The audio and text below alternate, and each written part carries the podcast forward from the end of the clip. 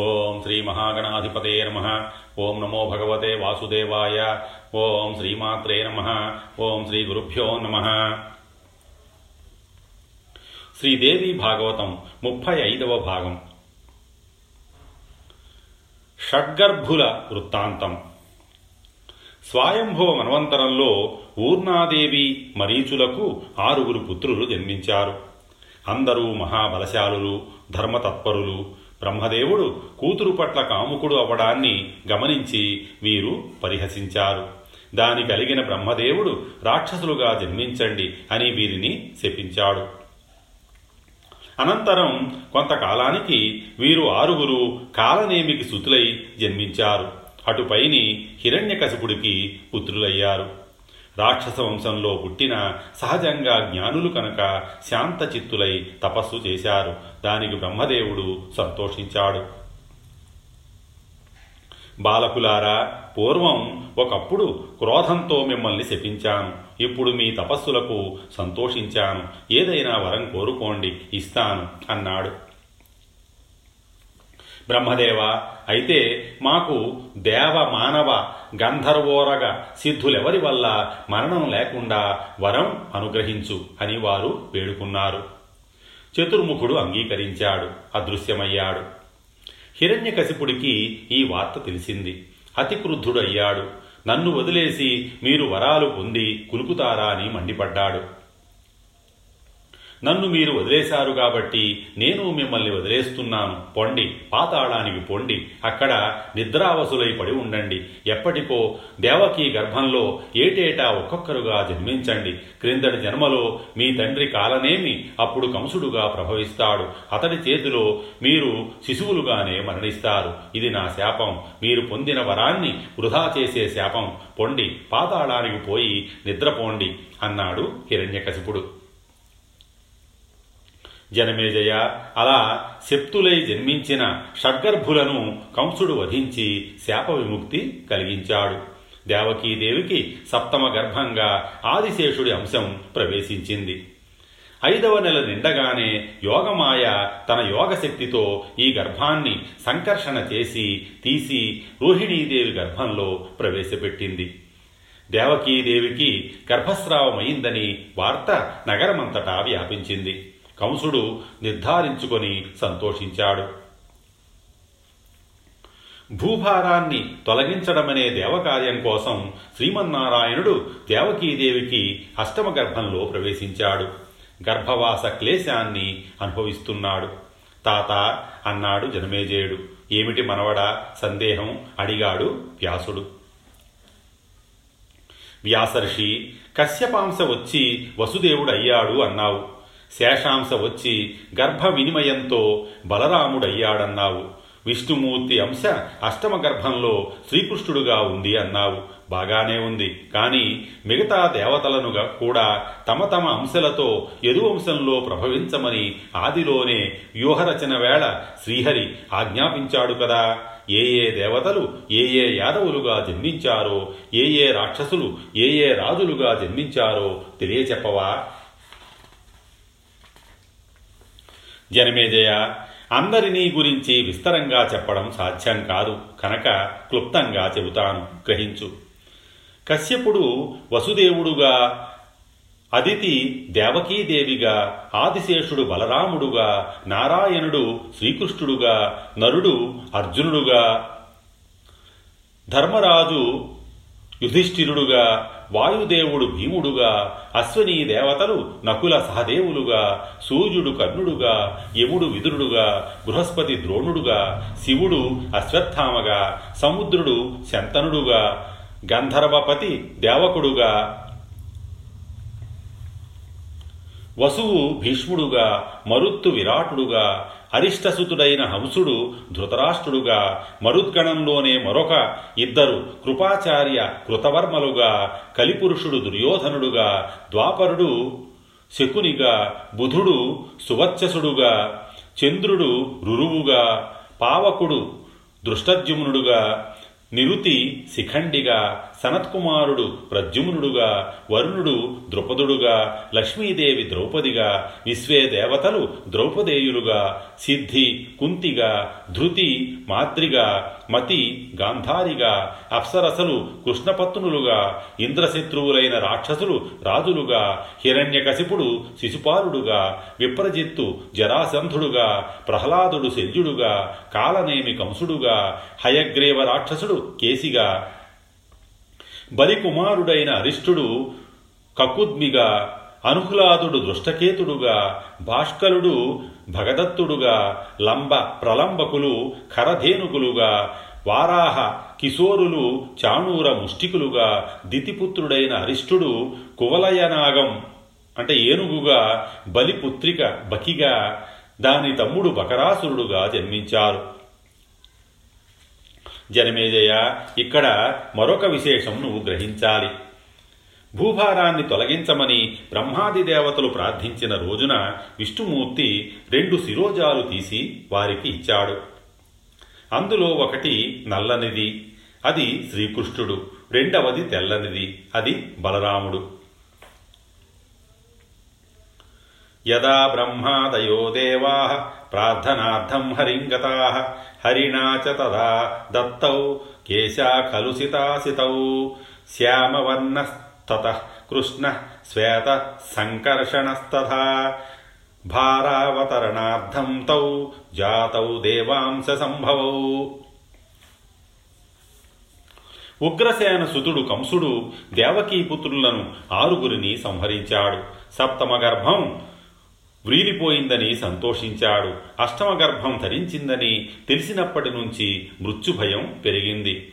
స్వీయ రక్షణకు గర్భధారణకు మరింతగా కట్టుదిట్టమైన చర్యలు తీసుకున్నాడు.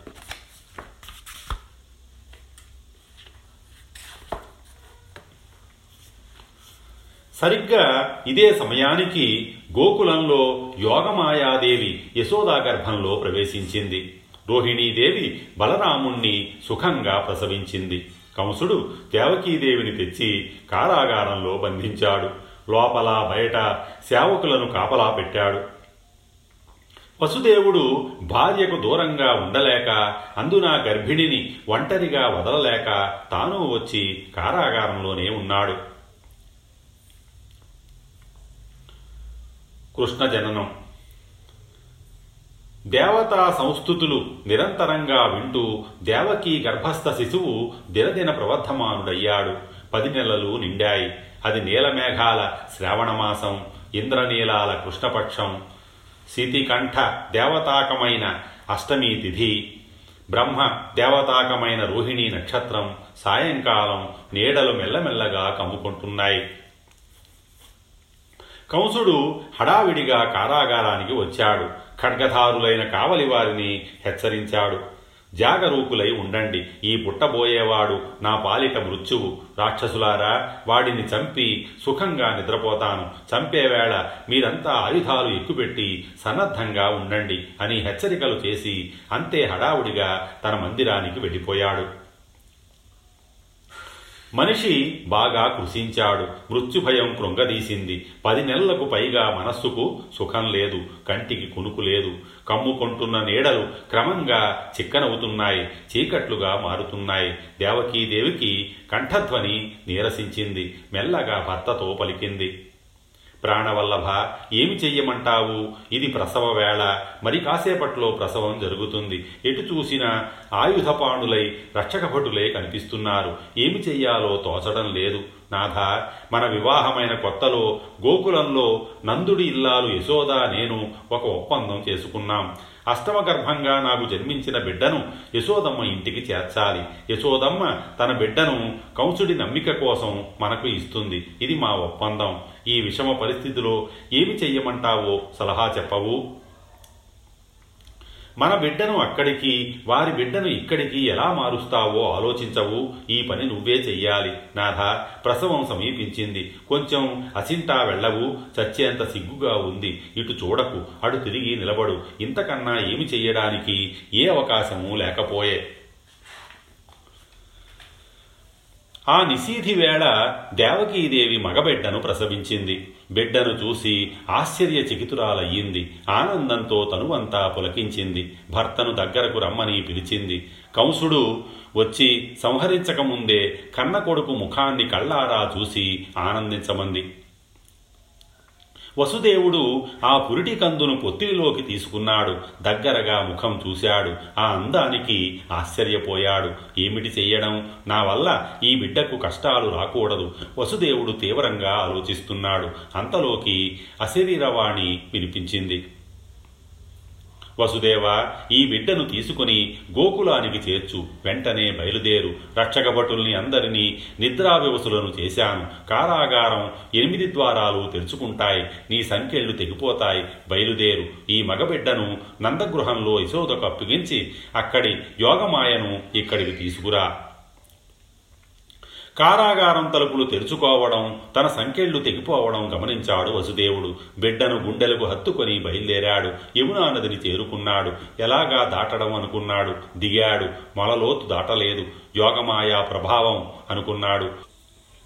ఆ నిశీధిలో ఆ నిర్జన మార్గంలో గోకులం చేరుకున్నాడు. నందుడి ఇంటి ముందు నిలబడ్డాడు.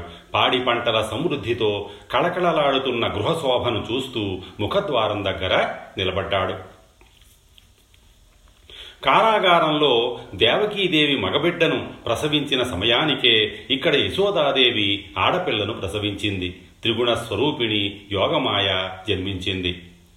సైరంధ్రి రూపధారిణి అయి ఆదిపరాశక్తి ఆ ఆడపిల్లను తెచ్చి వసుదేవుడికి అందించింది. వసుదేవుడి చేతుల నుంచి మగబిడ్డను తీసుకొని లోపలికి వెళ్ళి యశోదమ్మ పక్కలో పరుండబెట్టింది. వసుదేవుడు త్వర త్వరగా కారాగారం చేరుకున్నాడు. అలికిడి కాకుండా పిల్లను దేవకీదేవి పక్కలో పరుండబెట్టాడు. క్షణకాలం నిశ్చేష్టుడై భయాతురుడై ఏమి జరిగిందో తెలియని అవస్థలో నిలబడ్డాడు. ఆ క్షణంలో ఆ పసిబిడ్డ ఇప్పుడే జన్మించానన్నట్టు పెద్ద పెట్టున రోధించింది. రక్షక భటులు ఉలిక్కిపడి లేచారు. పరుగు పరుగున వెళ్ళి కంసుడికి సమాచారం అందించారు. మరుక్షణంలో కంసుడు అక్కడికి చేరుకున్నాడు.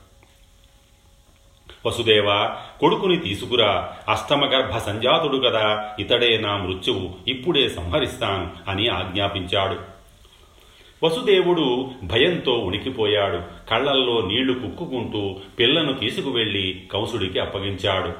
ఆడపిల్ల అని కంసుడు ఆశ్చర్యపోయాడు. అష్టమగర్భంలో మగపిల్లాడు పుడతాడని ఆకాశవాణి చెప్పిన మాట నారదుడు చేసిన హెచ్చరిక అన్నీ వృధా అయ్యాయే వసుదేవుడు మోసం చేసే అవకాశం లేదు. కారాగారంలో ఉన్నాడు. రక్షకభటులంతా సావధానులై కాపలా కాస్తూనే ఉన్నారు. మగపిల్లవాడే జన్మించి ఉంటే ఎక్కడికి పోయే అవకాశం లేనేలేదు ఆడపిల్లే పుట్టి ఉంటుంది. సందేహించవలసిన అవసరం లేదు. అసలే కాలగతి విషమంగా ఉంది అని ఆలోచించి వెంటనే పాషాణ హృదయుడు కంసుడు ఆ బాలికను కాళ్ళు పట్టుకొని బండరాతి మీదకి విసిరాడు. చేతి నుంచి జారిన ఆ బాలిక ఆకాశానికి ఎగిసింది. దివ్య రూపం ధరించింది. మృదుస్వరంతో పలికింది. పాపాత్ముడా నన్ను చంపి ఏమి ప్రయోజనం? బలవంతుడై నీ శత్రువు జన్మించనే జన్మించాడు. నిన్ను సంహరిస్తాడు అని పలికి అదృశ్యమైంది.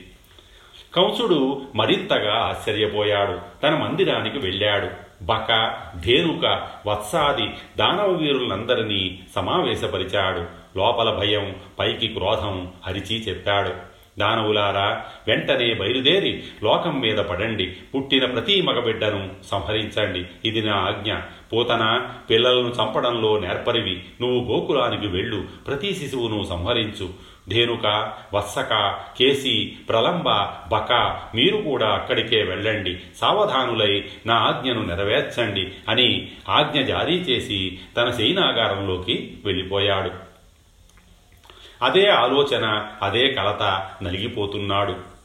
తెల్లవారింది గోకులంలో నందుడి ఇంట మగబిడ్డ జన్మించాడని ఉత్సవం జరుగుతోందని చారులు వర్తమానం తెచ్చారు. కంసుడి దృష్టి గోకులం మీద పడింది. అనుమానించాడు. నారదుడు లోగడ చెప్పనే చెప్పాడు. గోకులంలో దేవకి వసుదేవులే కాదు. నంద యశోదాదులందరూ దేవాంశ సంభూతులని నా శత్రువులని ఈ మాట నిజమే అయ్యుంటుంది అనుకున్నాడు. రోజులు గడుస్తున్నాయి. శ్రీకృష్ణుడు పూతనను సంహరించాడు. బక ధేనుక వత్సక ప్రలంబులు అయిపోయారు. గోవర్ధన పర్వతాన్ని ధరించిన వార్త కంసుడికి చేరింది. తనకు చావు మూడింది అనుకున్నాడు. శ్రీకృష్ణుడు మహాబలశాలి అయిన కేసిని మట్టుబెట్టాడనే దుర్వార్త తెలవడంతో కంసుడు కంగారు పడ్డాడు. ధనుర్యాగం వంకతో బలరామకృష్ణులను ఆహ్వానించి అంతముద్దిద్దాం అనుకున్నాడు. అక్రూరుడితో ఆహ్వానం పంపించాడు. రథారూఢులై బలరామకృష్ణులు కంసుడి సన్నిధికి వచ్చారు. ధనస్సును విరిచారు. రాజకమనే ఏనుగును సంహరించారు. చాణూర ముష్టికులను మర్దించారు శల తోసెలులను మట్టి కరిపించారు. చివరికి కంసుణ్ణి జుట్టుపట్టి ఈడ్చి శ్రీకృష్ణుడు సంహరించాడు. దేవకి వసుదేవులను చెరవిడిపించాడు. ఉగ్రసేనుడికి రాజ్యం అప్పగించాడు. వసుదేవుడు బలరామకృష్ణులకు ఉపనయనం జరిపించి సందీపనుడి ఆశ్రమానికి విద్యాభ్యాసం కోసం పంపించాడు. అక్కడ వారిద్దరూ సకల విద్యలు అభ్యసించి మధురకు తిరిగి వచ్చారు. అప్పటికి పన్నెండేళ్ళ వయస్సు. మగధాతీసుడైన జరాసంధుడు కంసుడికి మామగారు. సేనా సమేతుడై మధురపైకి దండెత్తాడు. మొత్తం పదిహేడు సార్లు దండెత్తాడు. విజయం సాధించలేకపోయాడు. చివరికి కాలయవనుడిని ప్రేరేపించి అఖండ సైన్యంతో దండయాత్రకు పంపించాడు. యవనుడు తరలి వస్తున్న వార్త తెలిసి శ్రీకృష్ణుడు యదువీరులతో సమాలోచనలు జరిపాడు. మన మధురా పట్టణానికి ఎప్పుడూ శత్రుభయం పెన్నంటి ఉంటోంది. ఇప్పుడు యవనుడు దండెత్తి వస్తున్నాడు. ఏమి చేద్దామో చెప్పండి. ప్రాణాలను కాపాడుకోవడం అవశ్య కర్తవ్యం కదా. సుఖంగా ఉండాలంటే పర్వతం దగ్గరో సముద్రం ఒడ్డునో నివసించాలన్నారు. శత్రుభయం ఉండని చోటు వెదుక్కోమన్నారు పండితులు. అందుకే విష్ణుమూర్తి సముద్రంలో మకాం పెట్టాడు. శేషశయ్య మీద హాయిగా నిద్రిస్తున్నాడు. శివుడేమో కైలాసం మీద నివసిస్తున్నాడు. అందుచేత మనం కూడా అటువంటి చోటు ఏదైనా చూసుకుందాం. శత్రుతాపితమైన ఈ మధురను వదిలేద్దాం. ద్వారవతికి తరలిపోదాం. అది చాలా అందంగా ఉంటుందని రైవతకాద్రికి చేరువలో సముద్రం ఒడ్డున మనోహరంగా ఉంటుందని గరుత్మంతుడు చెప్పాడు. శ్రీకృష్ణుడి సూచనను యాదవులందరూ అంగీకరించారు. సామానులు శకటాలపై సర్దుకొని ఊరు ఖాళీ చేసి వెళ్ళిపోయారు. రామకృష్ణులు ముందు నడవగా ప్రయాణం సాగుతోంది. కొన్ని రోజులకు ద్వారవతికి చేరుకున్నారు. ఇళ్ళు వాకిళ్ళు శుభ్రం చేసుకొని అందరూ స్థిరపడ్డారు. రామకృష్ణులిద్దరూ మధురకు తిరిగి వచ్చారు.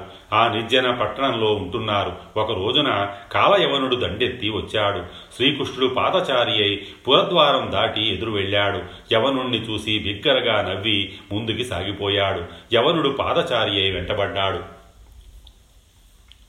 మధుసూదనుడు నడకలో వేగం పెంచాడు. మహాబలశాలి రాజర్షి అయిన ముచుకుందుడు నిద్రపోతున్న చోటికి చేరుకున్నాడు.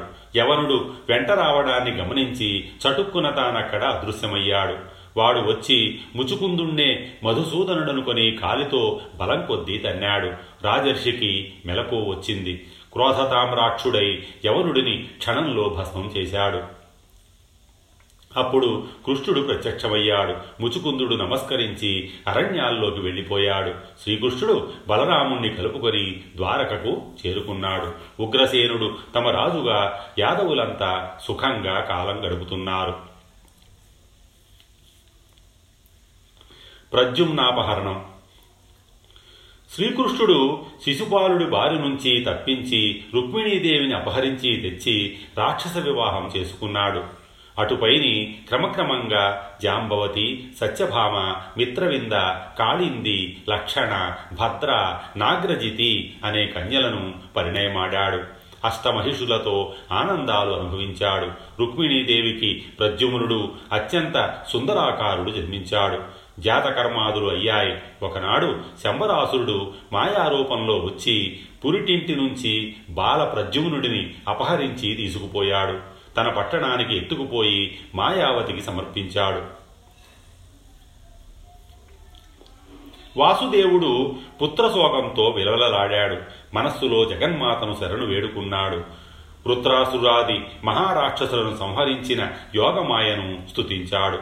పరాశక్తి పూర్వజన్మలో నా తపస్సులను నువ్వు మెచ్చుకున్నావు. నారాయణుడిగా బదరికాశ్రమంలో వేల సంవత్సరాలు తపస్సు చేసి నీ అనుగ్రహం పొందాను. మరిచిపోయావా తల్లి? ఈవేళ పురిటింటి నుంచి ఎవరో నా బిడ్డను అపహరించి తీసుకుపోయారు. దుర్బుద్ధితోనే తీసుకుపోయారో వేళాకోళానికి తీసుకుపోయారో నా అహంకారం మీద మాత్రం దెబ్బ వేశారు. అమ్మా నీ భక్తుడికి ఇలా అవమానం జరిగితే నీకు అప్రతిష్ట కాదా? ఈ ద్వారకా పట్టణం ఒక మహాదుర్గం. కట్టుదిట్టమైన కాపలా ఉంది. ఇందులో నేనుంటున్న ఇల్లు మధ్య భాగంలో ఉంది. ఆ ఇంటిలో అంతఃపురం మరింత లోపలగా ఉంది. అందులో పురిటి గది ఇంకా దుష్ప్రవేశ్యం. అయినా ఎవడో ఎలాగో వచ్చి బాలుణ్ణి ఎత్తుకుపోయాడు. ఎంత దురదృష్టం! నేను నగరంలోనే ఉన్నాను. ఎక్కడికి పోలేదు. ఎదువీరులు కాపలా కాస్తూనే ఉన్నారు. అయినా అపహరణం జరిగింది. ఈ మాయను ఛేదించగలిగిన శక్తి నీకు మాత్రమే ఉంది. అమ్మా నీ చరితం దురవగాహం అతి నిగూఢం. అన్నీ తెలుసుననుకుంటున్న నాకే తెలీదు. ఇక సాధారణ దేహదారుల సంగతి చెప్పాలా? తల్లి నా బిడ్డడు ఏమైపోయాడు? ఎక్కడికి పోయాడు? ఇదంతా నువ్వు కల్పించిన మాయ తెర. దయచేసి తెర తొలగించు. నీ లీలలు చిత్ర విచిత్రంగా ఉంటాయి. దేవకి గర్భం నుంచి బలరాముణ్ణి హరించి రోహిణీ గర్భంలో ప్రవేశపెట్టావు.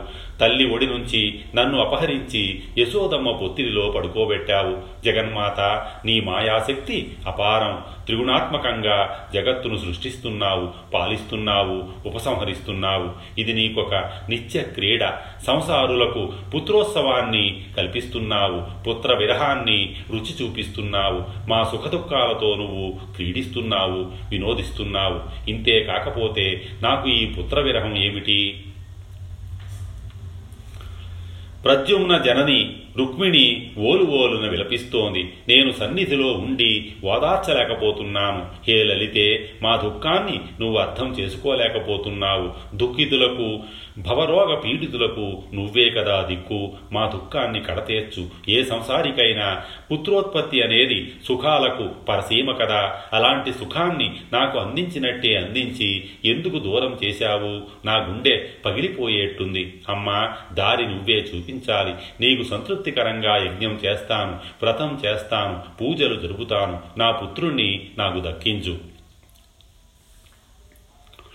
శ్రీకృష్ణుడి ప్రార్థనకు ఆదిపరాశక్తి ప్రత్యక్షమయ్యింది. ఓదార్చింది. జనార్దన దుఃఖించకు. ఒక పురాతన శాపం కారణంగా శంబరుడు తన యోగశక్తితో నీ పుత్రుణ్ణి అపహరించాడు. పదహారో ఏడు వచ్చేసరికి ప్రద్యుమ్నుడు తన బలంతో ఆ రాక్షసుణ్ణి సంహరించి నిన్ను కలుసుకుంటాడు. సందేహించకు. ఇది నా అనుగ్రహం అని చెప్పి జగన్మాత అదృశ్యమయ్యింది.